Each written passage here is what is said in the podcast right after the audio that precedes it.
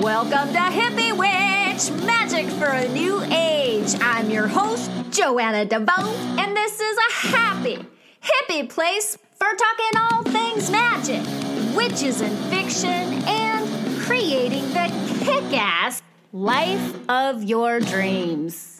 Hi! Thanks for joining me for episode 414 of Hippie Witch Magic for a New Age. My name is Joanna DeVoe, and I am the kooky creatrix behind Kick Ass Witch, putting the K in magic, and Hippie Witch, the show you are listening to right now. I also have a free ebook by that name Hippie Witch, Peace, Love, and all that good shit, and you can pick up a copy of that at www.joannadevoe.com or back on the description page for this episode back on Blog Talk Radio, where you will also find a link to today's special guest, author Laurie Forest, the author of the Black Witch Chronicles. And you will also find a link to Derek Schmidt, who created this really cool audio version of the major arcana. I'm going to share one of those cards, aka songs, with you here at the end of the episode, but I wanted to mention it here up front too so that you would stick around.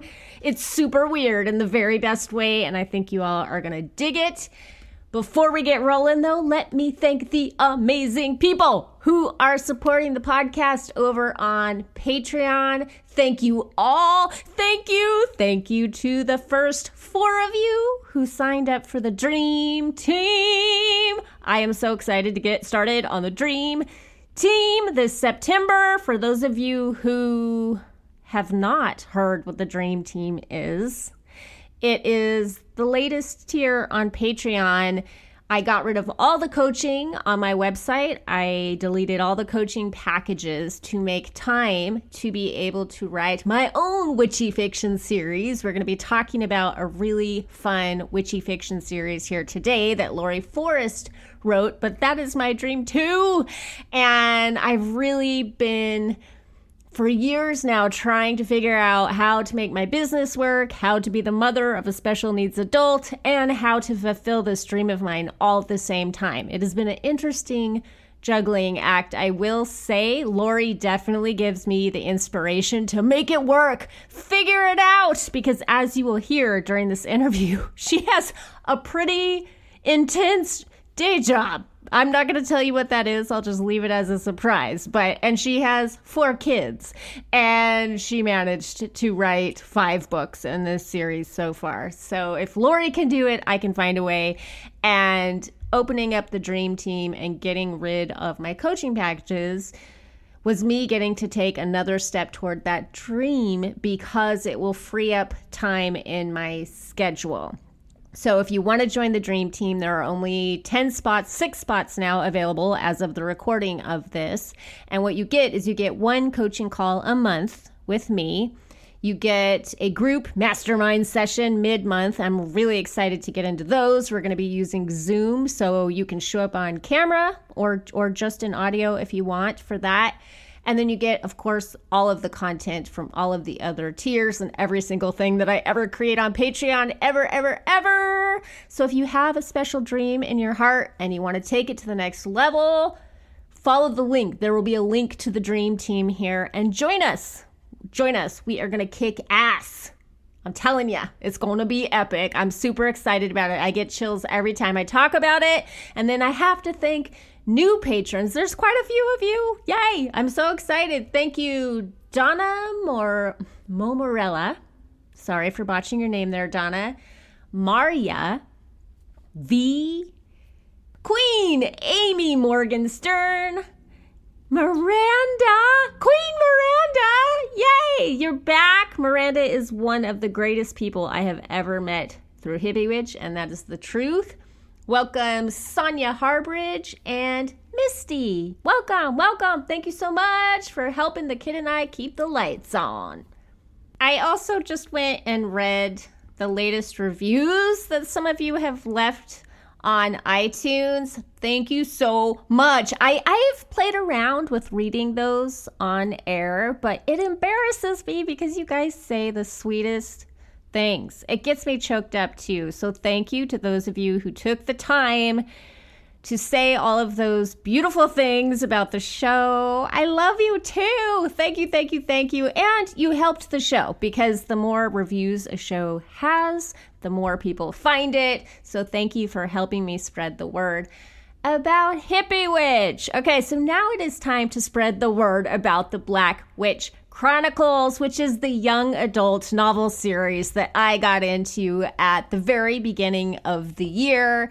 And the next book in the series is coming out this fall. So I've actually been sitting on this interview for a few months now, biding my time. When would be a good time to share it? Win, win, win. I knew it was going to take some editing too, because we had, I think I was talking to Laurie, I think she was on a phone line when we were doing this interview. It turned out fabulously, but there were extra, lots of extra little pops and clicks that I knew I was going to sit there for hours editing out, which I don't mind because I want this to be as good of a listening experience for you all as I can possibly make it.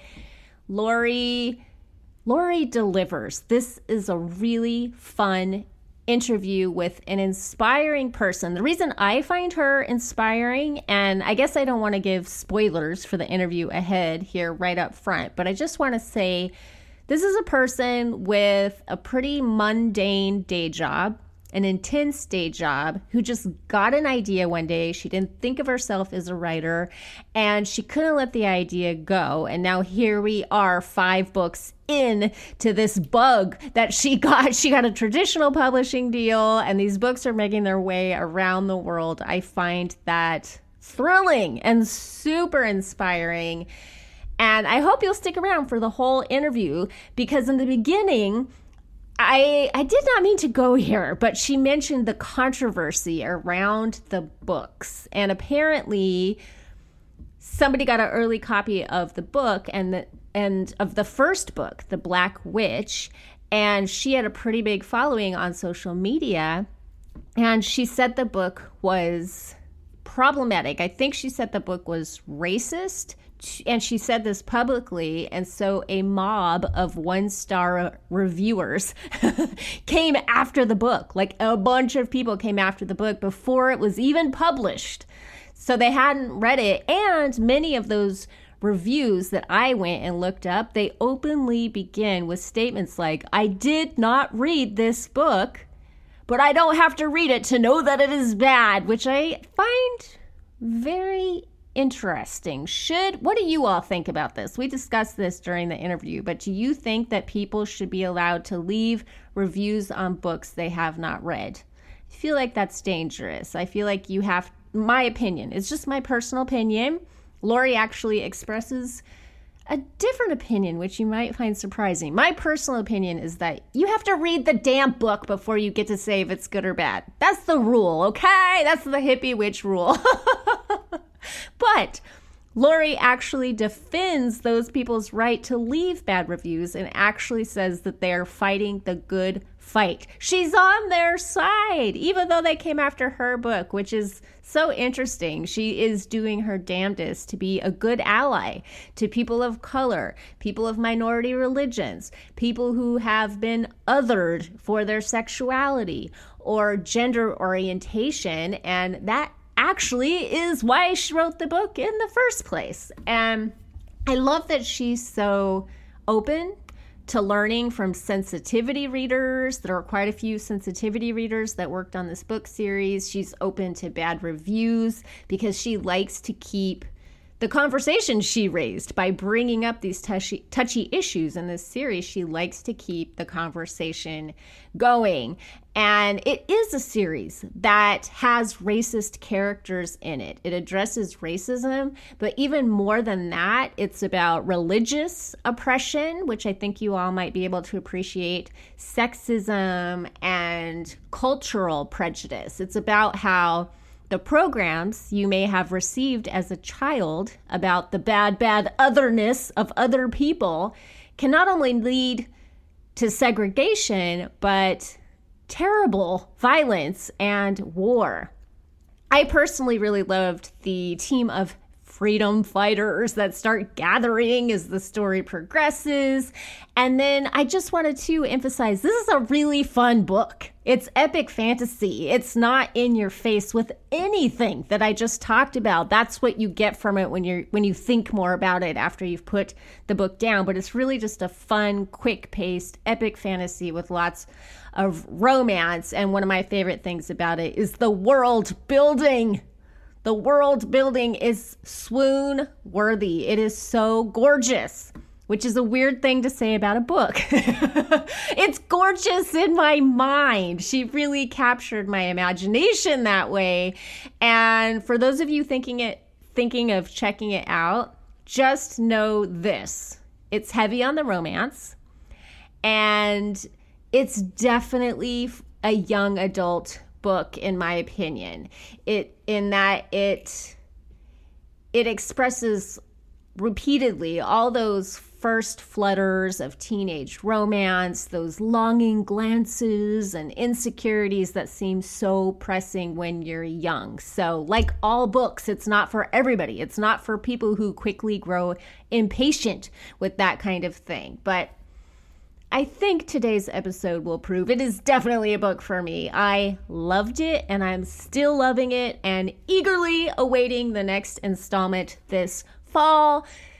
So let's get into talking to Laurie, shall we? Here she is, Laurie Forest.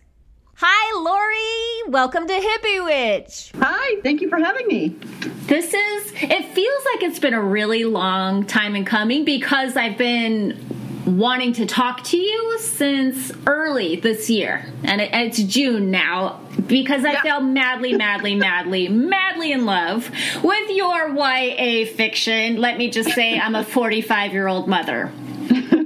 There, there's there's many there's many um a lot of crossover actually adults liking the series which is cool oh has that happened oh yeah a lot I was I was just reading I'm signed up to an agent's newsletter and she was saying people often pitch to her that they have a YA book with crossover potential. And she's like, I don't think you all know what that means. And also, there's really no deciding what crossover potential is. But what they typically are trying to say is that it's for YA, but adults would like it too. And she's like, no, that's not how it works. There's just kind of some magic to, to when that happens. So you got the magic. Well, I um, when I first was writing the series, I was actually not writing it for YA. Um, I think it just kind of fell there because um, it's not really graphic, um, and it's about somebody who's very young as a protagonist. So. Oh, well, that could have something to do with it. It's the first book in the series, so people know what we're talking about, is The Black Witch and the way the Black Witch came to me was by Twitter. Cheyenne Nicole, aka Witch Warrior, on Twitter tweeted me on the last day of 2018 to say, I was listening to one of your episodes about books and how you said you would read anything if it had witches in it. And then she said, Read The Black Witch Chronicles by Laurie Forest. It's amazing. And now here we are because I've read all of the books you've put out so far oh, now. Cool. Well, thank you. And I also do not like reading hardcover or Kindle, and you've made me do both, woman. a little old lady uh, in her in her 80s that wrote to me and and learned how to use Kindle so she could read Wandfasted and Light Mage. So that's pretty... such a delightful thing that you have done. So the the sequel to the Black Witch is the Iron Flower. Yep. And when I finished the Black Witch, I was very sad. I thought, oh, great. Now I have to wait for the next yeah. one to come out. And then come to find out, no, it was out on hardback. So I quickly bought that, read it. I they go fast because it's epic fantasy. Yeah. And they're so well paced. It's hard to slow yourself down. Like you just want to gobble them up. And then you also have these novellas. Yeah. I think to try to tide us over, but what you've really done is just made us want more. and they are the light mage and the rebel mages. Is, wait, is that right? Well, um, Light Mage and Wandfasted are prequel novellas, right. I, but I wrote, I was supposed to write novellas, but I wrote full length novels. And they were so popular that they um, put them into actual book form. And the title of that is The Rebel Mages. So The Rebel Mages has both those books in it. Right. Okay. So Wandfasted and Light Mage, I read in ebook format. And they really continue to round out the world and I think that people could read them out of order, which is really interesting and and not feel lost. Yeah, I think so too. Have you found that some people enter through the ebooks? Yeah, they do. I mean, they can be read in any order, but I like if people read The Black Witch first, would be a slight preference because I feel like you go into the world cold and you just don't know anything about it. Oh, yeah. Uh, I would recommend that too, for sure. Yeah. So, why don't you tell us what the Black Witch is about? Well, the Black Witch is about a um, young woman named Elloren Gardner who is growing up in an extremely closed, conservative, magical society. And she's the granddaughter of the Black Witch, the greatest military mage her people have ever known. But unlike her powerful grandmother, Elloren is thought to not have any magical wand power. When she finally gets a chance to pursue her dream of becoming an apothecary and travel to a university with all different types of people in it, she leaves her really sheltered world for the first time and encounters people from outside of her her um, group of Gardnerian mages. And she quickly finds out that the world is a pretty um, treacherous place for the granddaughter of the Black Witch because her grandmother uh, is certainly not well loved by the people outside of her closed group. Right. So she's a hero in her own tribe, and then she leaves the safety of that and finds out she's the enemy. Yeah, and she also, you know, I don't give too much away, but finds out that maybe, um, maybe all the things she's been taught by her very powerful conservative society, um, maybe all of those things aren't exactly true. Right. Yeah. It's hard to interview someone who writes epic fantasy without giving away spoilers. I, I, was trying to think like how do we talk about this? I know. Well, I mean the, the that's been one of the thing the problems about it having sparked so much controversy is among non-readers mainly. People that have actually read the book, the, the vast majority review it very well. But the problem with that whole thing is the discussion uh, around the book has given away a lot of spoilers. So it's good if people can go into those books cold. Yeah. About them first. You know what? I did. I was completely innocent of there being any controversy at yeah. all and just based on that people recommend books to me all the time because they know i love i call it witchy fiction it's like my yeah. special little corner of the world that i love to read and so people recommend books all the time and they usually just go on my ever growing to read list but right. something about that recommendation just hit me at the right time and i just bought it and read it and then i was off exploring the whole world and having a fantastic time before i realized anybody else was having this I, I, feel like they were very young and they did not read the books that it that the controversy came up around the name the black witch.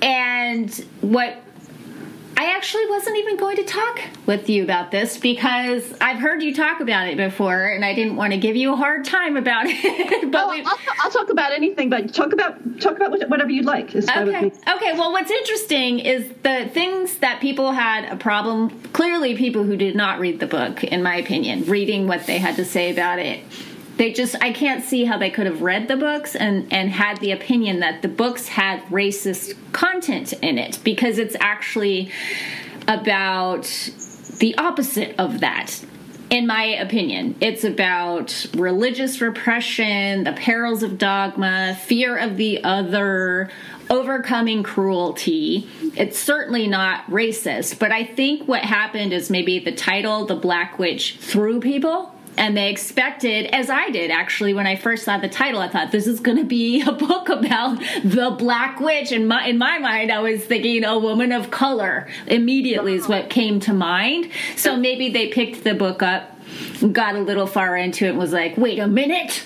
Yeah. She's not black in the way I expected her to be. She's actually greenish, but that's a well, they, well, as you know, they wear their their society wears exclusively black clothing. You know, uh, very like almost like the Puritans. And as you find out later on in the books, it was just a name given to the the great black witch, the first black witch, by her enemies actually, because they all wore black because of her, because of her clothing.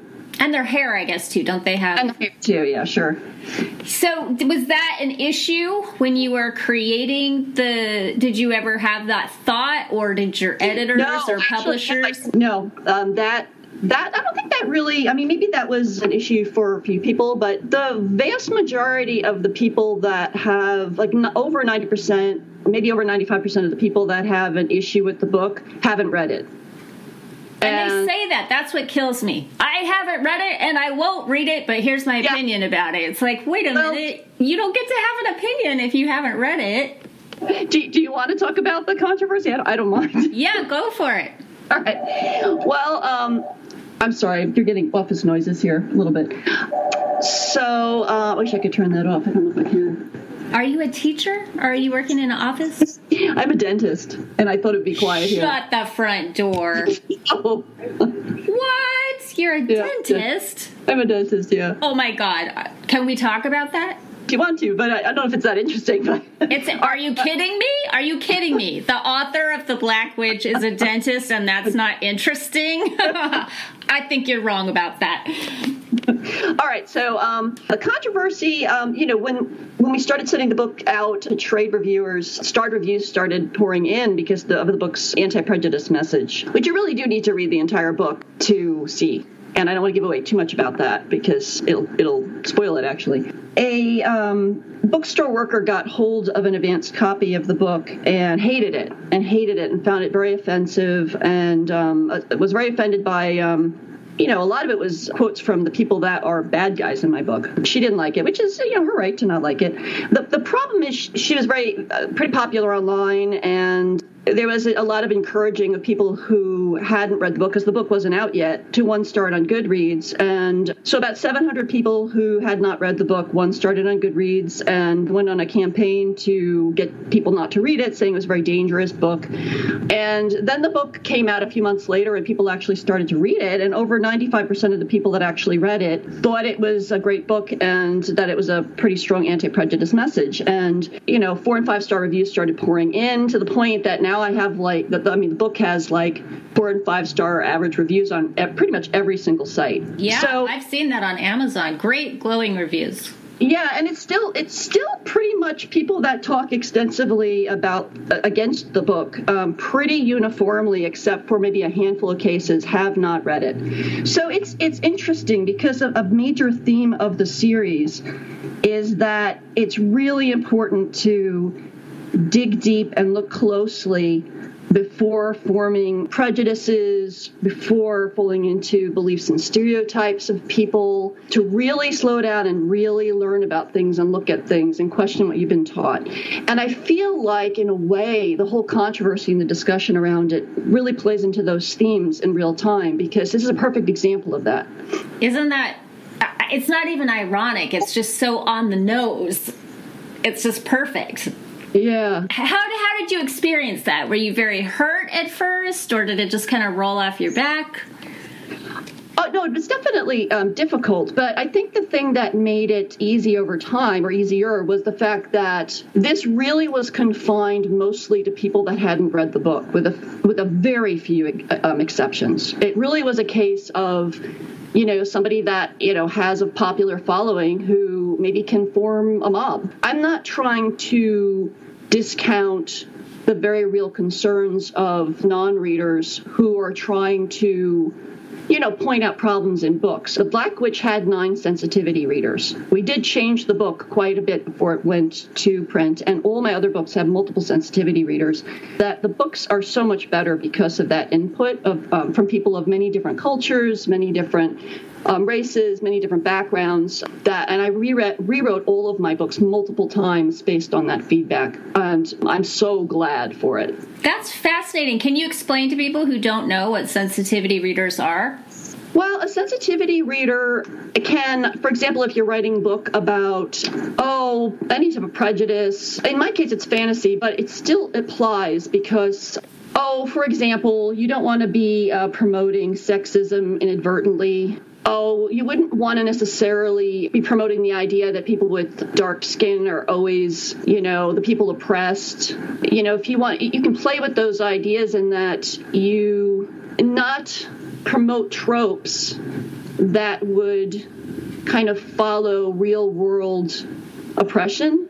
Um, right. Um, fantasy is a, ch- a, a chance to look at problems with religion or problems with culture and really strive to look at that in a way that you can kind of put it in a fantasy context so you can look at it a little more objectively right. uh, and also uh, hopefully not promote stereotypes. So, in a case like The Black Witch, your readers would be what, like Muslim, people of color, women? Yeah. Yeah, well, I'll give you an example. There was um, later on in the series a um, an assassin who I didn't mean for the person to look Arab, but um, a sensitivity reader who felt like maybe they looked a little Arab in the, or could be interpreted. So I purposely made that person blonde. The last thing I wanted to do certainly would be to um, even trip off, you know, these these harmful, you know, racist tropes that exist in our world. So um, and also, um, you know, how, how, women present themselves. You know, the romance was tricky because um, Lucas Grey is a, a, pretty, a pretty flawed character in the series, and that's been a little tricky. His character, having to tone him down a little bit because I certainly don't want to seem to be promoting, oh, sexism or a sexist way of relating to someone. It's tri- it's it's tricky. These are nuanced conversations, and I, I'm I've really grown as a person from working with sensitivity readers. You know, it's not always easy. You really have to face your own blind spots, but it's made the, the book so much better. That is so cool that you're open to that and that you rewrote the book so many times. Many times. It's amazing. Many. That's really cool. I love that about you. I love too. I, I did listen to one interview you did before, and I this is why I wasn't going to bring up the controversy because it's already been brought up and you addressed it so eloquently. But what I loved was you were defending people's right to leave bad reviews. oh, absolutely. Yeah, I don't want to give the impression that the original reviewer did anything wrong by hating my book. I think that's that's absolutely anyone's right to do, and I would absolutely defend their right to do it. And I, again, I feel like the people that kind of uh, mobbed up and, and left these one one star reviews, I, I, probably, if I met them, would agree with them about most things, and I probably would agree with the, the changes that they want to see happening in publishing. And I think actually, if they actually if they read my series, they might be surprised. Oh, I think they'd be very surprised. Yeah. Yeah, I think they would actually really like it. But it's hard once you dig your heels in and you publicly make statements to then actually be like, oh no, I was wrong. Yeah, but I, I do think they're they're trying to fight the good fight, and um, yes, I, I do feel like publishing is better for it you know obviously i don't i don't think it's a good idea to I personally don't think it's a good idea to review books before you've read them i think that's the one piece in this that i would take out and maybe say reflect on Mm. But everything else, though, I think is an important conversation. Well, I mean, that's an important conversation too, reviewing reviewing books before yeah. uh, reading. I think it was in. It must have been that interview where I heard you say something about Voldemort and how you were imagining if Voldemort won, what would that world yeah. be like? Yeah, yeah. And so I can see how when you're starting a series from that place, Voldemort won, this is how the world is now, and you're building that up so people understand this is the mindset, this is what people are operating under. If you don't get past that part, you might think it's an endorsement. Right. I definitely thought it was interesting the idea of um, having the character start in the place where she what, grew up in this world, and she'd only been taught the things that you know the evil lord in this case the black witch or you know this this really repressive society that's really prejudiced. She'd only been taught those things. Because i think that any one of us raised in a society like that as much as we all would like to believe that we would you know magically always make the right choices i feel like it would be you know I feel like it would be easy for any one of us raised in situations like that to start out from this point of really bad ideas and really harmful ideas. I mean, we're seeing that in the world all over the place. So I think this, these are actually in, really important conversations to be having. Mm-hmm. Yep. Yeah. I mean, uh, my own personal reality growing, I've changed my mind so many times because I was raised in a bubble.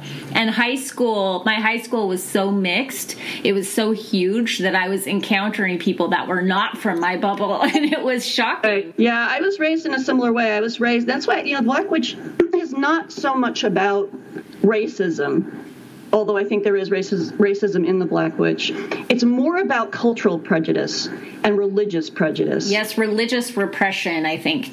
Yeah, and I, I, feel like I grew up in a very conservative religious environment and very sexist, very repressive, and you know all those things, you know, homophobic, etc. You know, taught that people of other religions are heathens. These are really dangerous ways to be raised, and I think they're very dangerous ways uh, for societies to take on because then you know it becomes very easy to bomb other people and not think twice about it it becomes really easy to oppress other people and not think twice about it. And that's really what I'm trying to get at in my story, but also make it entertaining with romance and all this stuff. Because if it's not fun to read, I mean, nobody's going to want to entertain those messages. But um, it's also just me, you know, wanting to have a discussion with myself, with other people about these these things that I think are really important. I do feel like a conversation about how, you know, very strict religious ideas that are repressive are dangerous is an important one right now because we're seeing this happening, you know, all over the place, and also nationalism, throw, throwing nationalism in there too. Yeah. You know, oh yeah. What, what are the dangers there? It definitely, definitely touches on all of that without being preachy. It is, that's why I was saying I could read it so quickly. I mean, it just goes by so fast. It's like watching a movie. You get really involved and I, am wondering because of the Voldemort reference, is is Harry Potter what made you first want to write a series? Like, what was the spark for you that made you want to actually write a magical fantasy series?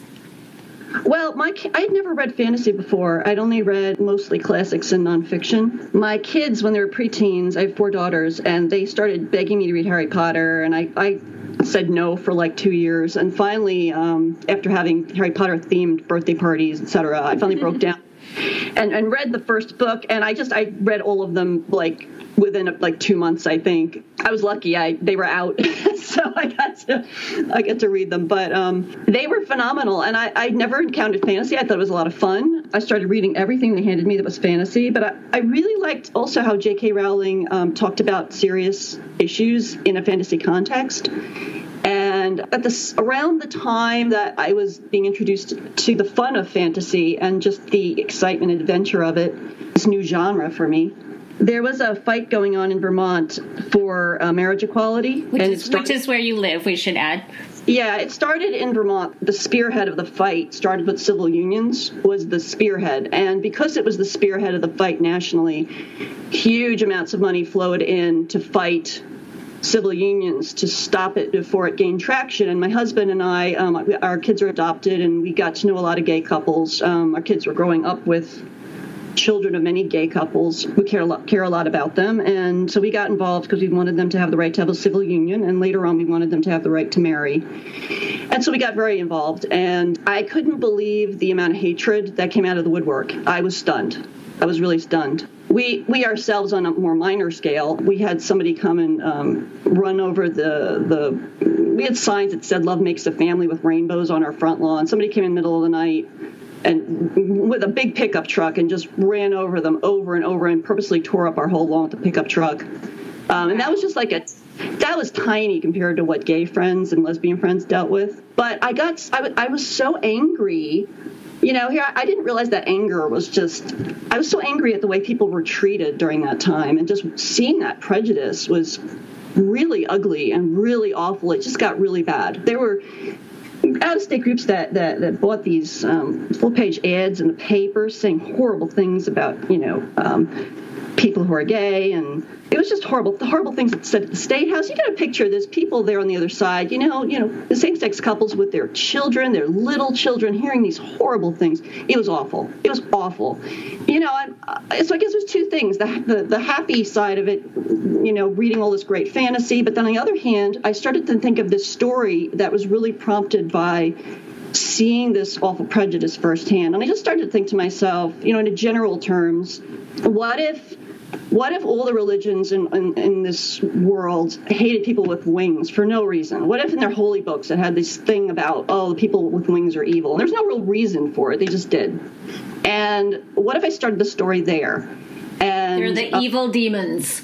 They're The, yeah, and there's, there's no good reason for it, but just it made its way into the mythology of the world. Now, and it kind of branched off from there, and I started to think about all, all other all these other prejudices that I had been raised with and why I think they're dangerous and why they were, they were dangerous my own life. You know, Light Mage um, is really talking about, you know, how I was raised to accept sexism, to accept that idea that there's two types of women, good girls and bad girls who are sluts, uh, just, and how, how being raised in an, an oppressive environment just sets young women up for abuse. And I want to talk about that too. And so I'm, I'm basically throwing everything that I like about fantasy and everything that really bothers me into this series. So uh, clearly, it touched a nerve and got some conversations going. it really did. And you touched on all of that so beautifully. Well, thank you. You did. I'm a- hoping we can end it end it well because we're going to pull the environment in soon. Wait a minute. Wait a minute. Wait a minute. Are you telling me the last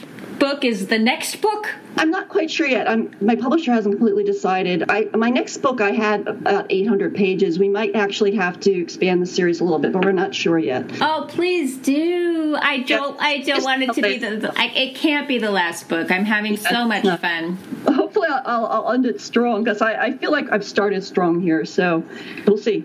You know what's interesting? My book list is so long, but when the next book comes out, I think I'm actually going to read the first two again just to get back into the world and just enjoy the whole thing all over again because I really had a good time. I had so much fun, and it's a world that I, you know, I'd like to go back and read some things that I don't think I totally got what was happening. And do you know what I mean? Like it goes on and you realize, oh, that thing that she said in the first book. Uh-huh. Yeah. You know, like I want to revisit it now that I know actually like what some of those things were that you very cleverly yeah, there's, there's, a lot of little hints in the books that kind of give away hints, but not too many people guessed some of the big big reveals till they happened. I was surprised. Yeah, you did a good job. You did a good job. How fun was it to make up the Gardnerians and the Kelts and Verpacia and the northern and southern spine, like coming up with all those names and places. Oh, it was so much fun. I mean, I just pulled every landscape thing I like, and you know, I, I think uh, you know the Western Realm clearly looks like Vermont,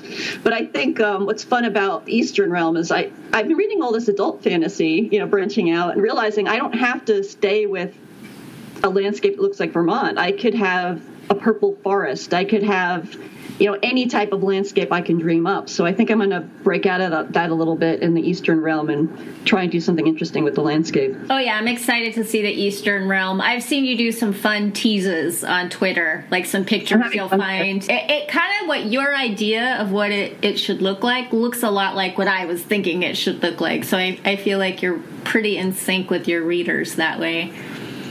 Yeah, it's it'll be interesting. I definitely want to try and pull it more in a fantasy direction. I think my springboard, my kids are adopted from Vietnam, so my springboard for the Eastern Realm was a, like kind of Vietnamese inspired, but I think I certainly um, don't want to cross over into appropriation type of thing. So I think I'm going to try and pull that a little bit more into fantasy, and maybe if there's a little bit of appreciation there, I think that's okay. But I, am certainly looking forward to working with a sensitivity reader on that. And you've got your four your four daughters. I thought you just had two, four, and they've been a big help. I mean, they're the ones that got you started, first of all, on Harry Potter. So thank you very much, Four Daughters, yes, wherever you are. They got me hooked on fantasy. What's been their experience with this whole process?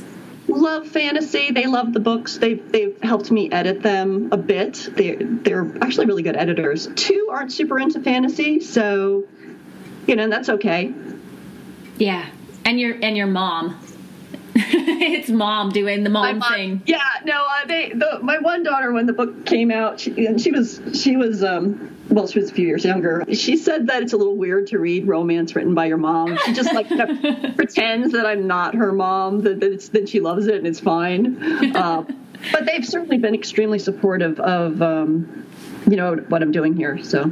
Mm-hmm. One of the ebooks is very sexy. I'm, I'm forgetting which yeah. is which. Uh, one was particularly sexy, but I thought you did a really good job using like innuendo and suggestion more than graphic details. Well, yeah, it's it's it's YA, and I don't have a problem with with graphic like Sarah J. Maas. I think it, they're awesome those books, but I think for this series, you know, probably we're going to be a little bit more. Uh, probably a little more fade to black, but I think it's still um, still room to to play around with romance i think yeah i think it's it's been very strange as an adult woman finding that like hey ya is just my speed it started with twilight for me which was very surprising but i i was intrigued by the movie trailer. I right. loved the colors that Catherine Hardwicke used, and I I really love her as a director. And so I I snuck the movie. I hid it from my husband because I didn't want him to know I was watching Twilight. And then I got so I just loved the movie so much that I read as many books had come out because I had the the movie in my head, and then of course like that led me to Harry Potter, and and and here we are talking about the Black Witch. I find it's I like the pacing of it. I like I think I like the innocent hopefulness and the courage of young people. I think yeah. I relate to that. That when you're brand new, you know, and, and you still have a lot of fight in you, I think that a yeah. lot of characters in young adult they they have that fight, and it's it's exciting. Yeah, I wanted Elloren to definitely be a very blank slate, and because that was important to be able to make the narrative work. Mm-hmm. My favorite character, though, is not the star of the show. It's Diana. Everybody loves Diana. Oh my gosh. Let me, without any spoilers, I'm just going to tell future readers to put a bookmark in the name Diana because she's, she says everything that she thinks and she's, yep. she's all about, I'm fabulous. Mm-hmm. And then confused about how people respond to a woman saying, like, I'm strong, I'm the fastest, I'm the best, I'm amazing. Let me walk around naked and then you can admire how amazing I am. And it, and it's funny people's reactions to that, but also she just doesn't even have a shred of shame about any of it. Yeah, she is. I think she's was the most fun character to write because I think I, am very much not like Diana, and I, I had a blast writing her character. You must, you must have some Diana deep down inside that wants to break free. Uh, well, don't we all? Maybe I don't know. yeah, I think that's that's the secret. Yeah. That's the secret there. yeah. I also I have not listened to the audiobooks except to listen to a preview, but I think they're all on Audible. They're phenomenal. They're they're they're they're so phenomenal. I I'm actually listening to um, the Iron Flower for the first time right now, and I am just floored by the job that Julia Whelan did. And the other narrators I've had have been just as phenomenal. So I, have really looked out with my, my narrators. I listened to the first sample of The Black Witch and I was like, oh, this is so fun because clearly, who I don't know the narrator's name, but she's definitely an actress. Like she's playing the part. She's incredible. Yeah, she's done some. She's. I was lucky to get these people. I mean, um, Julia Whelan's done some some big name authors' books like Nora Roberts. So I'm I'm humbled by working with such talent. Mm-hmm. How fun is it then to hear they they the books to me read like movies, and then when you hear what's going on with the Audible books, they're like audio movies. I don't know. It feels very movie like. Do you have movie ambitions? Well, you know, I would love to see it go to film. I definitely, when I'm writing, have a very strong cinematic sense going on in my mind the whole time. Mm-hmm. I would love to ask you about yourself too, beyond your books. You just shocked the heck out of me. when you got a phone call and I was like, "Are you a teacher? Do you work in an office?" You're like, "No, I'm a dentist." So what? How are you, the mother of four girls, and a dentist, and you wrote all of this. Where in the world are you getting this time? How did you do this? And what? Think a lot of it was like sitting in the parking lot waiting for their buses to get in from their sporting events, and they actually that, that's that's actually true. A lot of it was just sitting waiting in cars for all their their activities.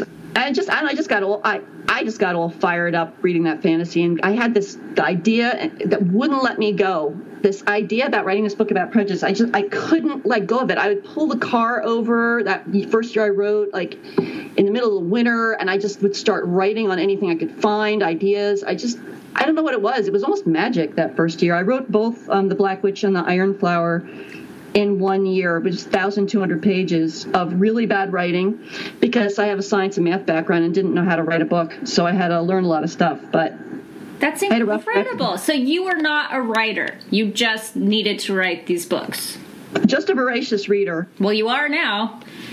I guess so. I'm still adjusting to the idea of it. Five books in, or how many are? Yeah, you're yeah. you're editing your third official book in the series, but then there are the other two in betweeners. Yeah, yeah. I I'm, I never thought I'd get published. I think I kind of wrote it because I just had this thing that I had to get off my chest. I had all these feelings of being upset. I think even after the whole you know, the whole struggle here was done and, you know, there's marriage equality. I think I was still so upset by the prejudice that I, I had witnessed and also just delving deep into just my own upbringing and the way prejudice takes root. You know, having come from a background where I understood that. Mm-hmm. Um, it just really started to I don't know, I just needed to write about it. And this was a way I had never known could be so powerful to write about something. And um, also a lot of fun. And yeah, I don't know. I, I at the end of the year, I had this giant 1,200 page thing. My husband read it, and he was like, "You know, you should you should think about getting this published." And I was like, "No, that I could never get published. I could never be a real author." And he he found a writing group that had just started up in my little tiny town in the middle of the woods, and I thought that'd be interesting to go and meet other people. And I was really nervous to meet real writers and it just things happened after that because the people of the group were like oh my god this is a good story you should you should tr- learn how to edit it and try and get it published. So yeah, you definitely are a natural storyteller. What you're saying is reminding me of what I remember, like Stephenie Meyer when she was doing those interviews around Twilight. Like, she's been yeah. given such a hard time for not being a great writer. And it's like, but she just was swept up with this idea.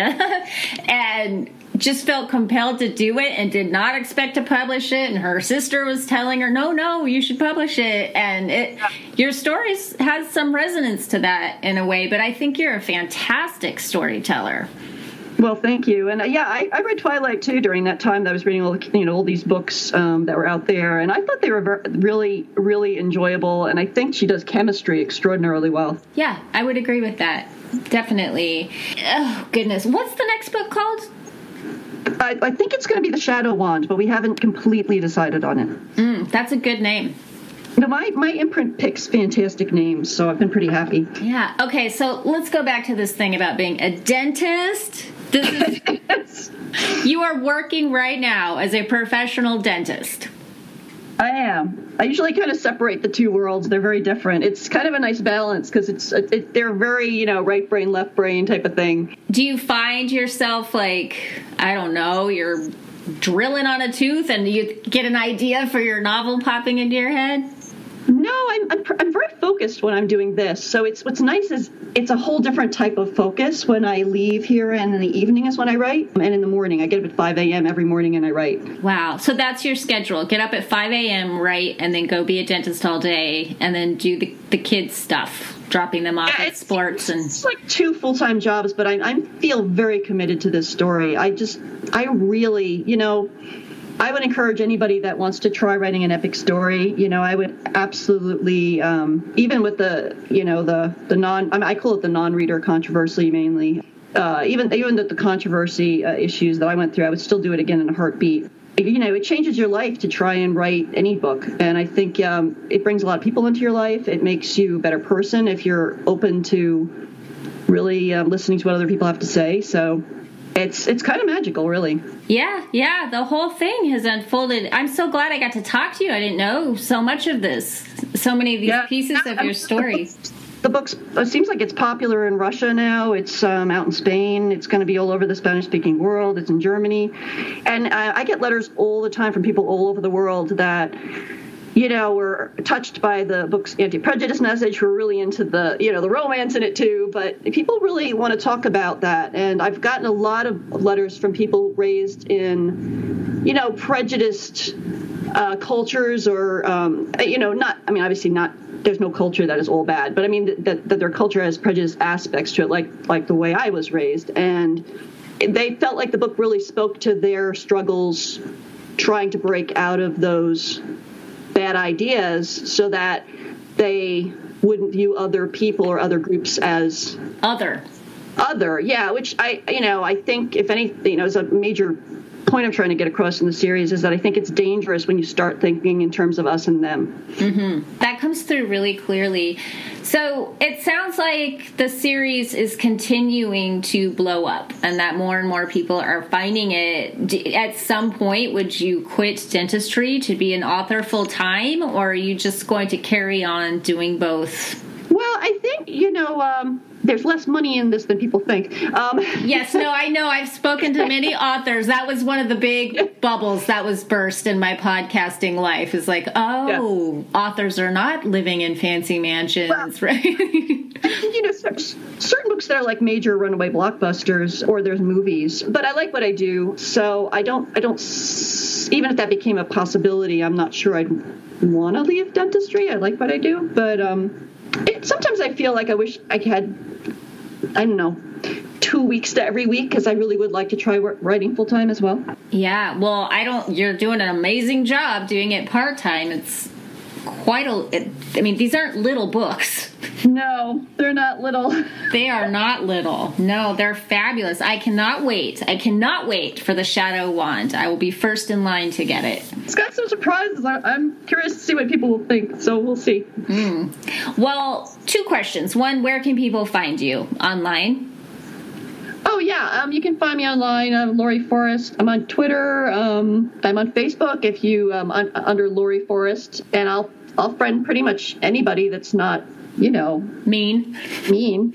um, but I, you know, I find actually people aren't mean. I think I've only been negatively tagged on even on Twitter like three times. I kind of um, have had a really good experience with um, getting to know readers and bloggers and fans. I, I, feel like I feel like the negative ends of things. You know, they're not. There's, there's a lot of really great readers and people out there, and I don't want to give the impression that I think I've tried to be clear that I think that people um, being negative because they're trying to advance um, diversity and get you know harmful stereotypes out of literature i think that's actually really awesome yeah their heart's in the right place yeah, I think that that sometimes, you know, you ask nicely, yes, nicely, yes, nicely, yes, nicely. Then, then it, there comes a time when you need to bust the door down, and I think some of that's what's going on, and I think it's needed. Yeah, I lied. I said I had two more questions, but I, I'm throwing a third one in. Forest. you actually live in a forest. Is this true? I live in the middle of nowhere. I live in the woods. That is that's the dream. I gotta say, like being uh, being a writer of witchy fiction in the woods. And so yeah, we, we, got a lot of Wiccans out here in Vermont. Oh, They're awesome. I bet you do. I bet they love your books. I have a lot of Wiccan fans. Yeah, and I love Wiccans. Mm-hmm. I can see it. So, is this a pen name? Nope, that's my name. You were born. Well, are you married? I, is that how it turned out? I'm married. We actually um, chose a whole new name because we didn't really my husband's my husband's very feminist, and we, neither one of us liked the idea of I don't know me taking his name or whatever. So we were like, why don't we pick a whole new name that we both like? And we're both very much environmentalist prone, so we we chose Forest. Oh, you have a lot of hippie in you, Laurie. I got quite a bit of hippie in me. I do.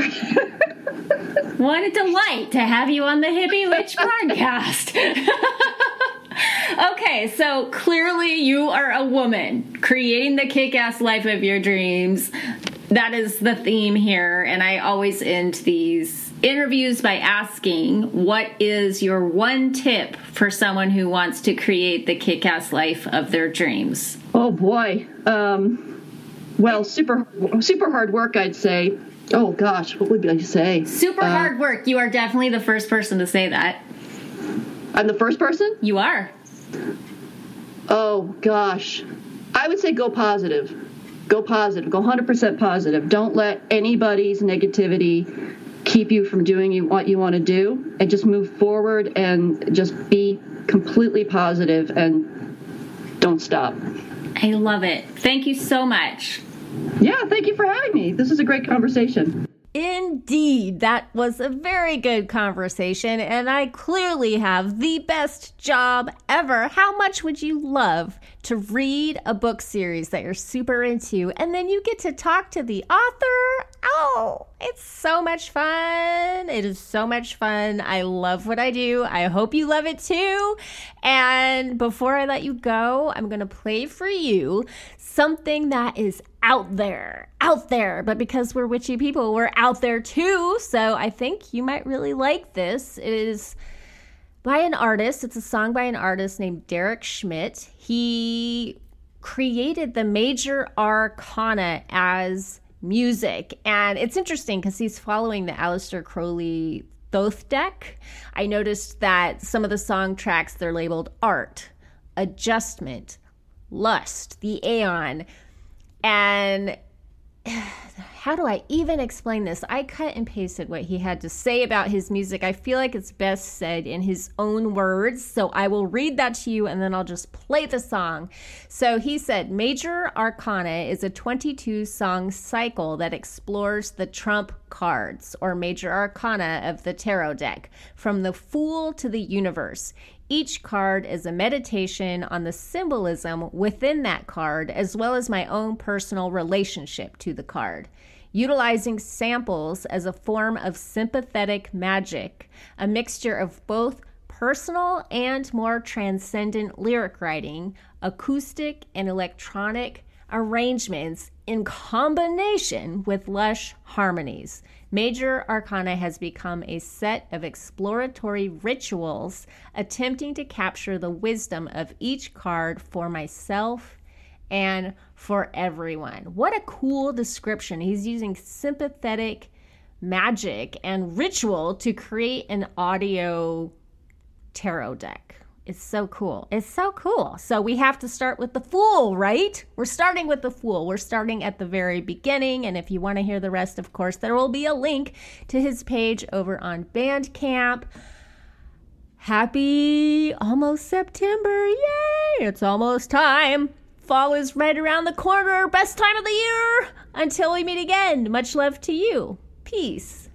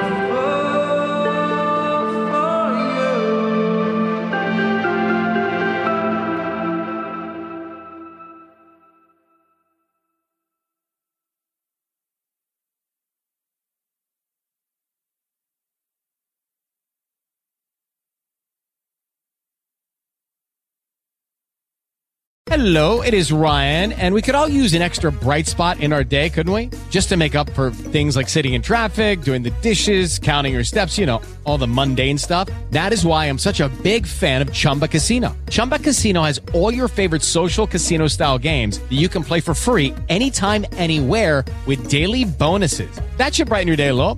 Actually, a lot. So sign up now at chumbacasino.com. That's chumbacasino.com. No purchase necessary. VGW. Void were prohibited by law. See terms and conditions. 18 plus.